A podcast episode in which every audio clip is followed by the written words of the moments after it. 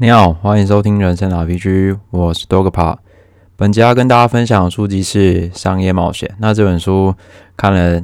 大概三个礼拜，非常厚，快五百页，但就是不减它里面的品质。里面分享了十二个关于就是财务金融方面的故事。那之所以会看这本书呢，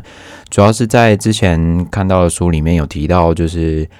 比尔盖茨非常推荐这本书。那这边他的书的标头也有写到，就是比尔盖茨最爱的商业书。那华人巴菲特应该也是有看过这本书，因为好像也有人就是在。不知道在哪里有看到说，就是巴菲特有推荐这本书，所以我就来看了一下。那我在这会简短的分享，就是这十二则故事，因为毕竟要从四百多页浓缩成就是大概三十分钟左右的 p o c a s t 也是有难度的，但我尽我自己的努力。好，那我们从第一个故事开始，也就是股市的波动。这个故事呢，分享了就是关于一九六二年五月二十五号、二十八号跟二十九号。三天内，美股历经了巨大跌幅，在反弹的过程。在五月二十八号当天，因为当时科技的因素，成交金额仍然需要透过所谓的人工自带去记录，然后再让大家显示。而成交记录整整延迟了将近一个小时，所以你会发现说这是一个多么夸张的事。简单来说，就是如果你中午十二点成交的金额，正常以现在的世界来说，一定就是马上就可以及时看到。可是以以前就是一九六二年代十二点交易的事情，一点你才会知道说一点啊十二点的交易量以及交易金额到底是怎么回事。所以这个时候就是极大的恐慌以及巨大的交易量让这样的事情发生。五月二十九号中午，那道琼与其他的个股仍然不断的下跌，但到中午之后开始反弹。书中提到了，自从那一天之后，你再也买不到美国 AT&T 一百块以下的股票了。但从数据的历史也可以看到，说就是一九六二年五月二十九号可以说是近代是一个相对的低点。那如何要从绝望中反弹，没有人能够知道原因，但可以知道是投资人的情绪的确影响了执行交易的行为，恐慌往往也带来一连串的混乱。加上这三天正常来说有个周末的缓冲嘛，理当因为投资人来说会有一个情绪的折冲。但事实你会看到不是这样子，礼拜一、礼拜二仍然看到说就是交易的巨幅的变动，可以说是人性在交易的时候会变成另外一个样子。那从一九二九年一路。来就是来到一九六二年，从经济大萧条开始，基本上这都会看到股市是一个上涨的趋势，所以导致一定程度的交易员或者是散户都认为自己在这几十年的上涨成就自己的绝佳信心，也可能导致说就是在一九六二年五月这个巨大的变化，他们是没有看过的，或者是他们没有办法去承担，又好像说我们好像没有看过二零零八年金融海啸的，去看到二零二零年的。就是因为疫情来到的股股市的跌幅会变变得非常震撼。可是你有体会过二零零八年，就会知道说，a piece of cake，就其实好像就二零二零年的事情也没有大家想的这么的紧张，跟就是那么的害怕。那巨大的变化跟就是走势，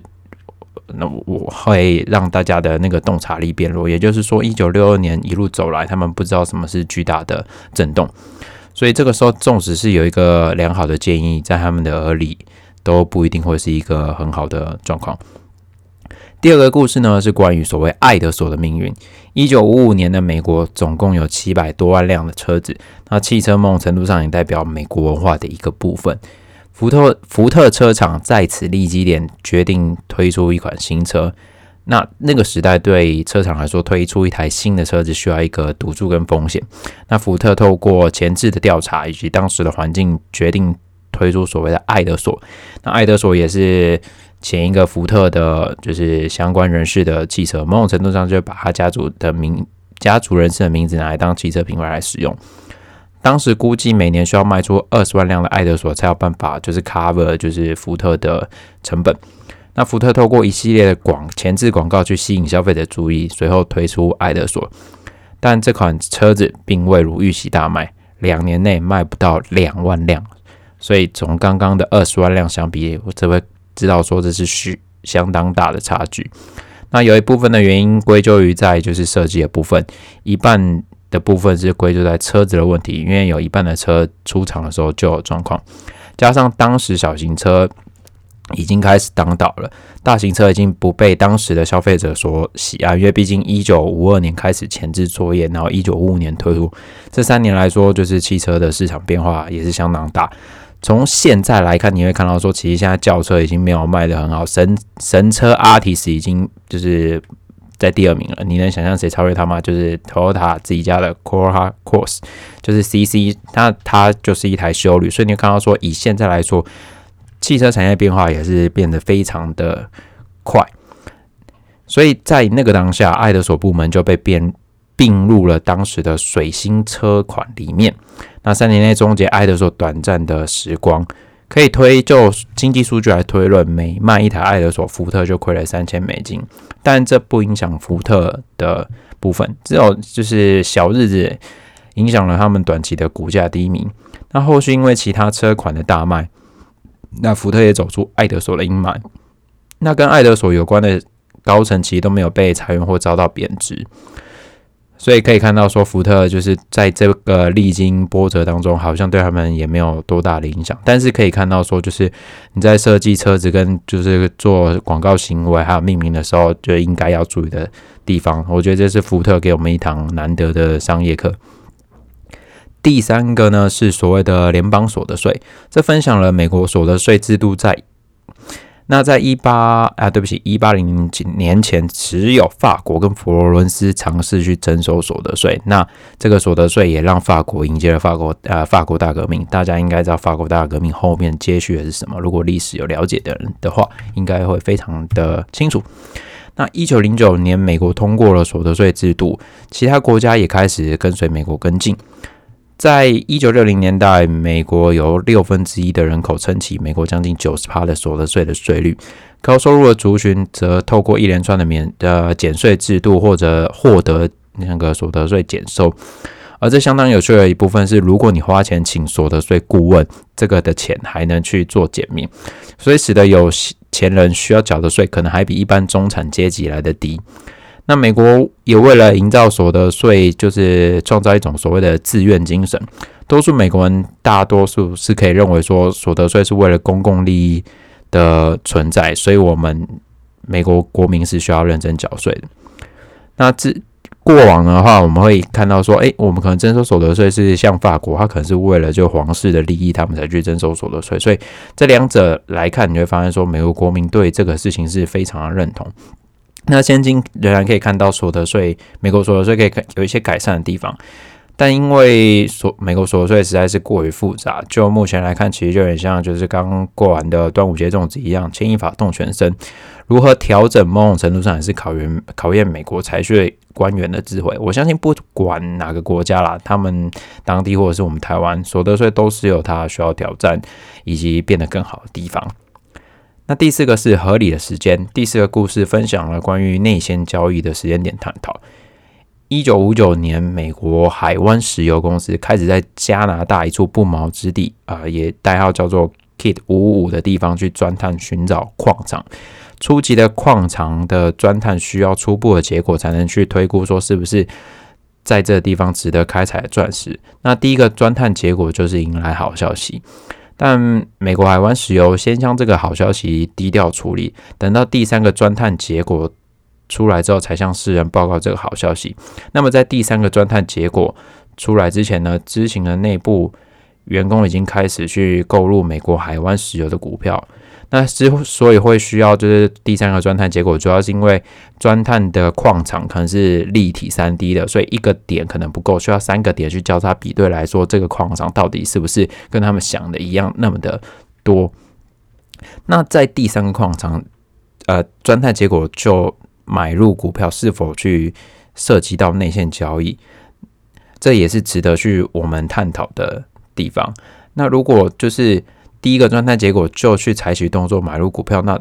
等到第三个钻探结果是负面的，那这样子或许就不是一个就是内线交易的结果，因为没有人能够保证这块地所，也就是所谓的 Kit 五五是一个拥有大量矿场的区域。那在第三个钻探消息公布之前呢，前几就是前一两周，大家已经沸沸扬扬得知美国海湾这好消息。那那么在正式新闻公布之前，知情的人士就。又在提早几天购买股票，那这样是否又算是内线交易呢？那对于当时的时空环境下，就是纵使是内线交易是在新闻发布过后的一个多小时来购入，其实某种程度上，他们那个当时空环境是也不认为它是一个内线。因为他啊没有办法被当成公开资讯，抱歉刚刚说错了。所以，因为投资人仍然是需要去理解跟消化、了解，说这这个新闻到底是真是假，又或者是说这个新闻带来的真实性如何。那也因为这个事件呢，美国就是修订了所谓内线交易的法规，那使它的法律效力能够更加的被强化。第五个故事呢是全路。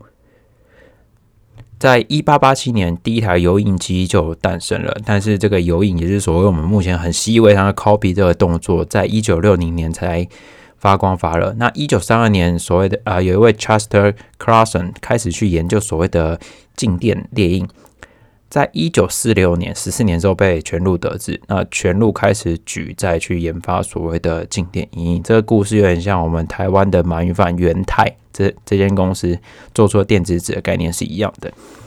那在这之前呢，其实所有的影印都是需要透过特殊的纸张才能去达到复印的效果。那等到一九六零年全路推出了这台所谓的静电复印机之后，改变整个办公室的生态。全路在获得这庞大的利获利之后，没有将钱乱花，把钱丢入了研发当中，那并且捐献一些所得给在地的克利夫兰学校。那新的科技崛起也连带造就新的问题，就是因为有印刷，以前是印刷透可以去确保书籍。书籍作者的智慧财产权，但是大量的复印会让作者陷入了就是所谓的被盗版或者是被致敬的一个两难的状况。到底是因为我书卖的好，还才被大量的 copy，还是什么原因，然后我被 copy？所以这种就因为这件事之后，我们书籍开始。就是标注了所谓的版权声明的状况。那我们现在来看这个版权声明的状况，其实是习以为常。我们会知道说，哎，你的书不能乱印，某种程度上就是盗版。你还是要去买别人真正发行的书。可在那个时候的时空环境下，是会觉得说这个事情是没有办法好被定义的。那对于科技的一些演进呢，全如他们自己认为是一个瞎打误撞，有时候才会引发的一个结果。但全路知道说，在成功之后，将眼光聚焦在更远的地方，让公司可以有一个更长远的目标。那他去推动了所谓的教育的这一块，如同就是我们上上一本书提到那个塞门西奈克提到的无限赛局一般。第六个是关于圆满的故事，故事讲述了一九六三年美国联合蔬菜因为自身诈欺的行为，导致两间就是证券交易所的公司威利斯登跟宾恩豪普特。迎来了破产的危机。那这个时候刚好要适逢甘乃迪总统遇刺，使得华尔街面对更大的困境。投资人承担了政局以及金融的双重打击。那美国证交所为了让风暴不要再扩大，去影响股市，那连带让股市造成更更大的恐慌，随即采取代表豪普特公司去承担交易人所投资的资金亏损。毕竟这两间公司其实某种程度上他们是没有什么错字，因为被美国联合蔬菜公司炸期才遭遇到破产的危机。那证券交易所呢，与就是拥有豪普特债权的美国银行在周末进行谈判。那大抵的美国国债券银行都接受证交所的提案，由证交所出资让一般的投资人去领回他们所投资的钱。那周一的周一刚好适逢美国就是股票休市，他们就联袂前往英国与其他四间。债权银行进行谈判，那很顺利的在一天内化解了这样的危机。那基于尊美国对于美国国债银行的尊重，那遭逢一些记者提问，他们都是绝口不提。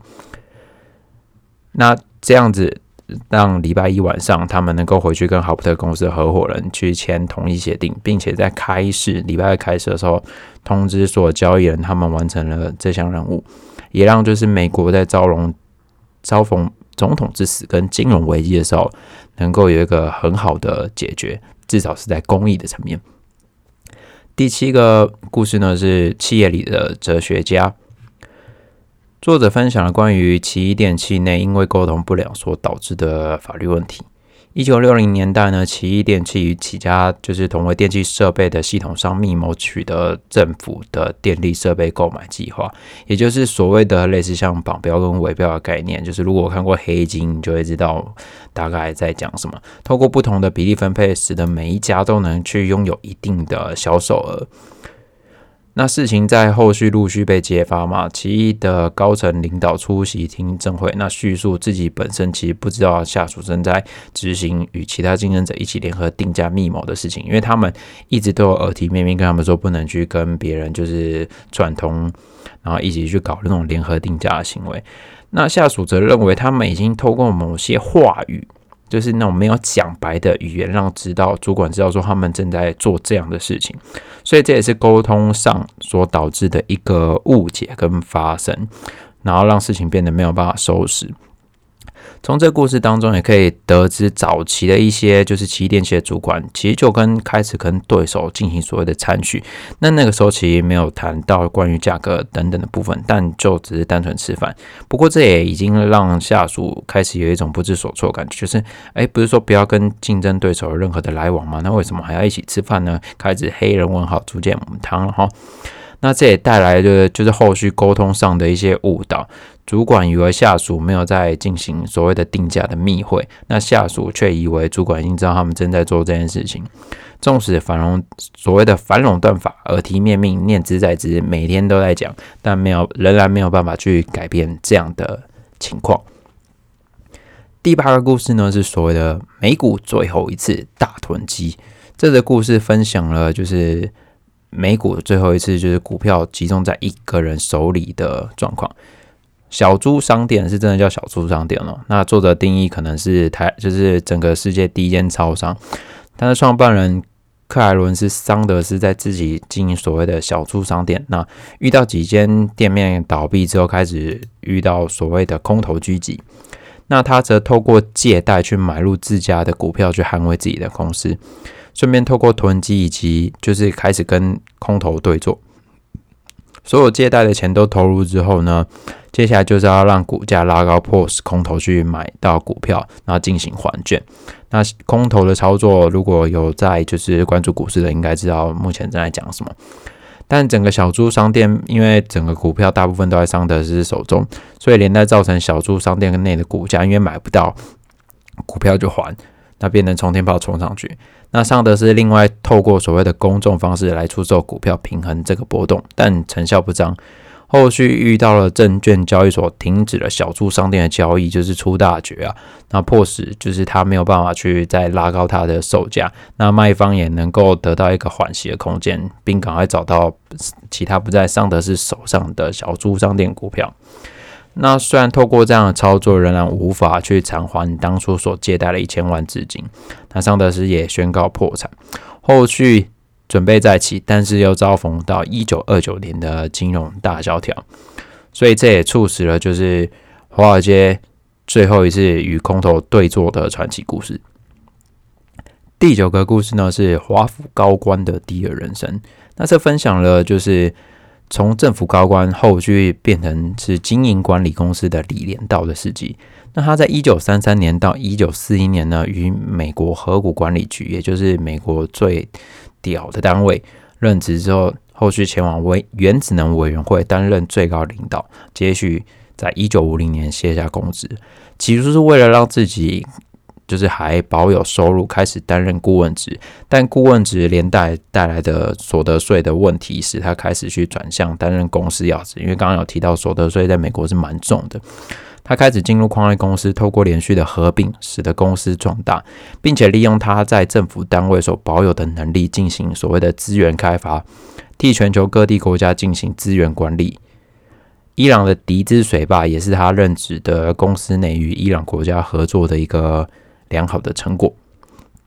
从政府要职转换成企业经营者，这当中是有许多需要适应及他人议论的地方。因为毕竟以前公职不会被人家说成是有钱人，但是你开始从从商之后，就会看到说啊，有些人说啊，有些人就是死要钱什么的。但李连道的强大是在于，他能够获得一切收获之后，仍然保有自己，没有被金钱的庞大收入而去改变自己的初衷。那我觉得这个这个故事最大的收获就是如何让自己在保有一个一定收入或者是良大就是庞大的金钱之后，仍然记得自己是谁。第十个呢是所谓的股东会季节，作者在这个章节分享中提到自己在一九六六年前往多家股东会观察到的一个观点。就常理来说，企业的最终权利是属于股东嘛，也因此股东会成了一个相当有趣的时刻。就当年度来说，一九六六年的 AT&T 甚至要发出三百万份的股东邀请函，就是代表说 AT&T 的股东有三百万人。但现实的情况是怎么可能在同时聚集这么多人？我相信，如果听众有在买股票的，不知道你们有没有参加过股东会？我是完全没有了。对。所以这个时候呢，要怎么办才能就是把自己的股股，就是自己的声音传递出去呢？有些股东就会委派所谓的职业股东前往，其实有点像现在就是征求委托书的那种概念。这引发了许多故事，甚至可以看到所谓的高阶主管就直接将从所谓的职业股东给赶出会场。那股东会充满了就是吵杂、喧嚣、隔空交火。那有时候也会看到一些理智跟道德上就是挑战，然后获胜跟失败的时刻。在这个当中，作者认为，就是其实有没有股东存在的股东会，其实没有办法去改变公司什么，因为毕竟政策什么其实都会是决定好才发布。但在这个时间点，可以去看到一些高阶主管的真性情，因为这些股职业股东就可以来展现出高阶主管对于他们的存在和反应会是怎样，就是究竟是很稳定呢，还是被他们逼疯呢？这也是非常有趣的一部分。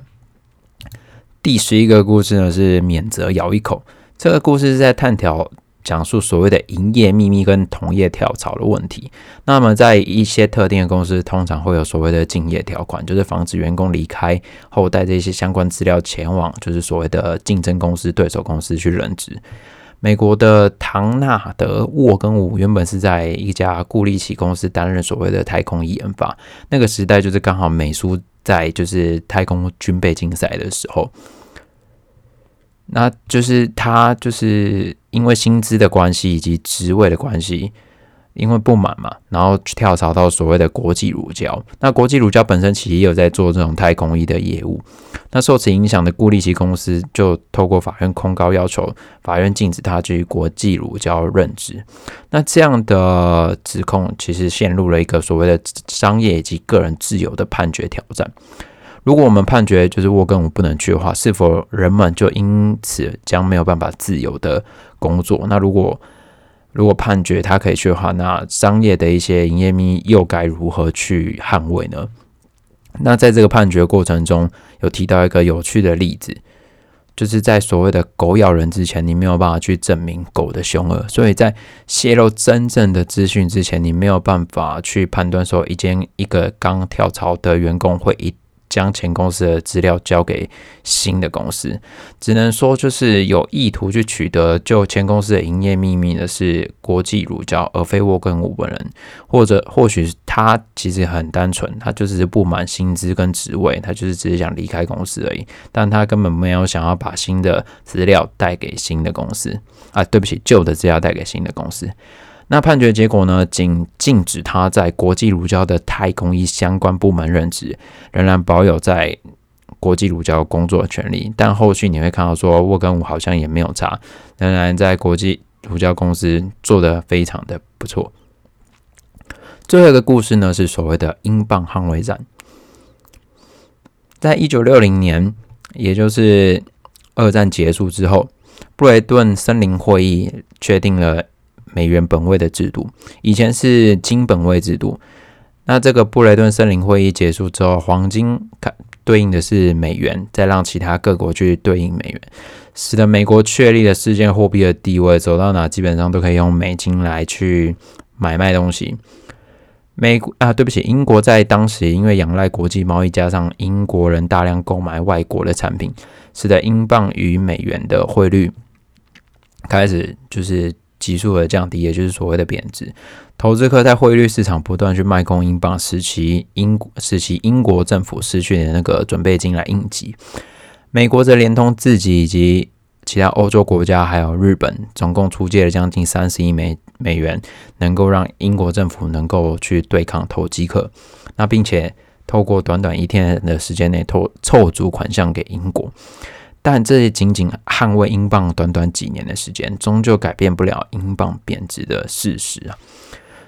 从货币的角度来看，也能看到说，就是英国的势力在几次的世界大战之后，已经不如像以前所谓的日不落国般的风光。那如果关于提到这一点，Netflix 的皇冠某种程度上也可以透过皇室的角度来看待英国的这个状况。但我觉得不管如何，就是仍然无损英国在历史中扮演重要地位的角色。好的，以上是关于十二个。商业冒险的故事，算是收获非常的多。那自己也真是看的蛮久的。不管如何，就是将这本书分享给大家。那希望就是你会喜欢。感谢你的收听，我们下一本书见了，拜拜。